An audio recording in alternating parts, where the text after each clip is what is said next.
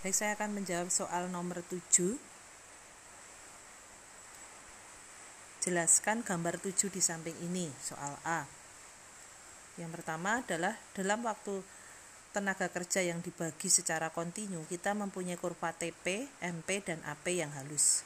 Kurva MP, L yang merupakan kemiringan dari garis singgung terhadap kurva TP, naik sampai dengan titik G, menjadi 0 pada titik J, dan setelahnya negatif.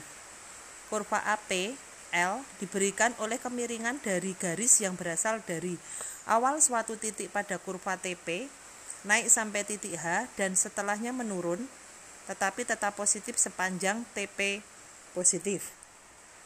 Tahap 1 Produksi untuk tenaga kerja berhubungan dengan bagian kurva AP L yang menarik. Tahap kedua mencakup kisaran antara AP L maksimum sampai dengan pada MP L0. Tahap ketiga terjadi pada saat MPL negatif. Kemudian pertanyaan yang kedua, yang B, pada titik manakah tingkat produksi total perusahaan mencapai maksimum? Ini pada titik yang H.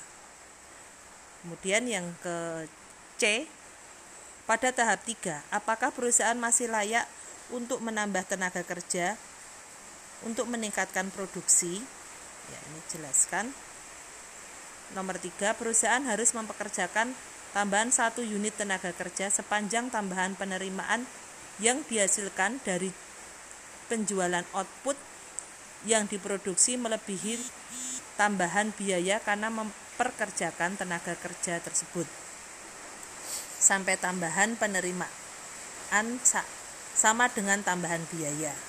Kemudian tambahan penerimaan yang dihasilkan dengan menggunakan tambahan unit tenaga kerja disebut produk pendapatan marginal, marginal revenue product dari tenaga kerja MRPL di mana MRPL MPL kalikan MR.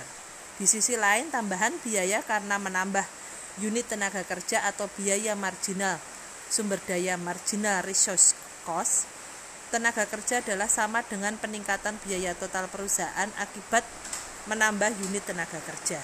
Sehingga suatu perusahaan harus terus mempekerjakan tenaga kerja sampai MRPL lebih dari MRC L sampai dengan MRPL sama dengan MRCL.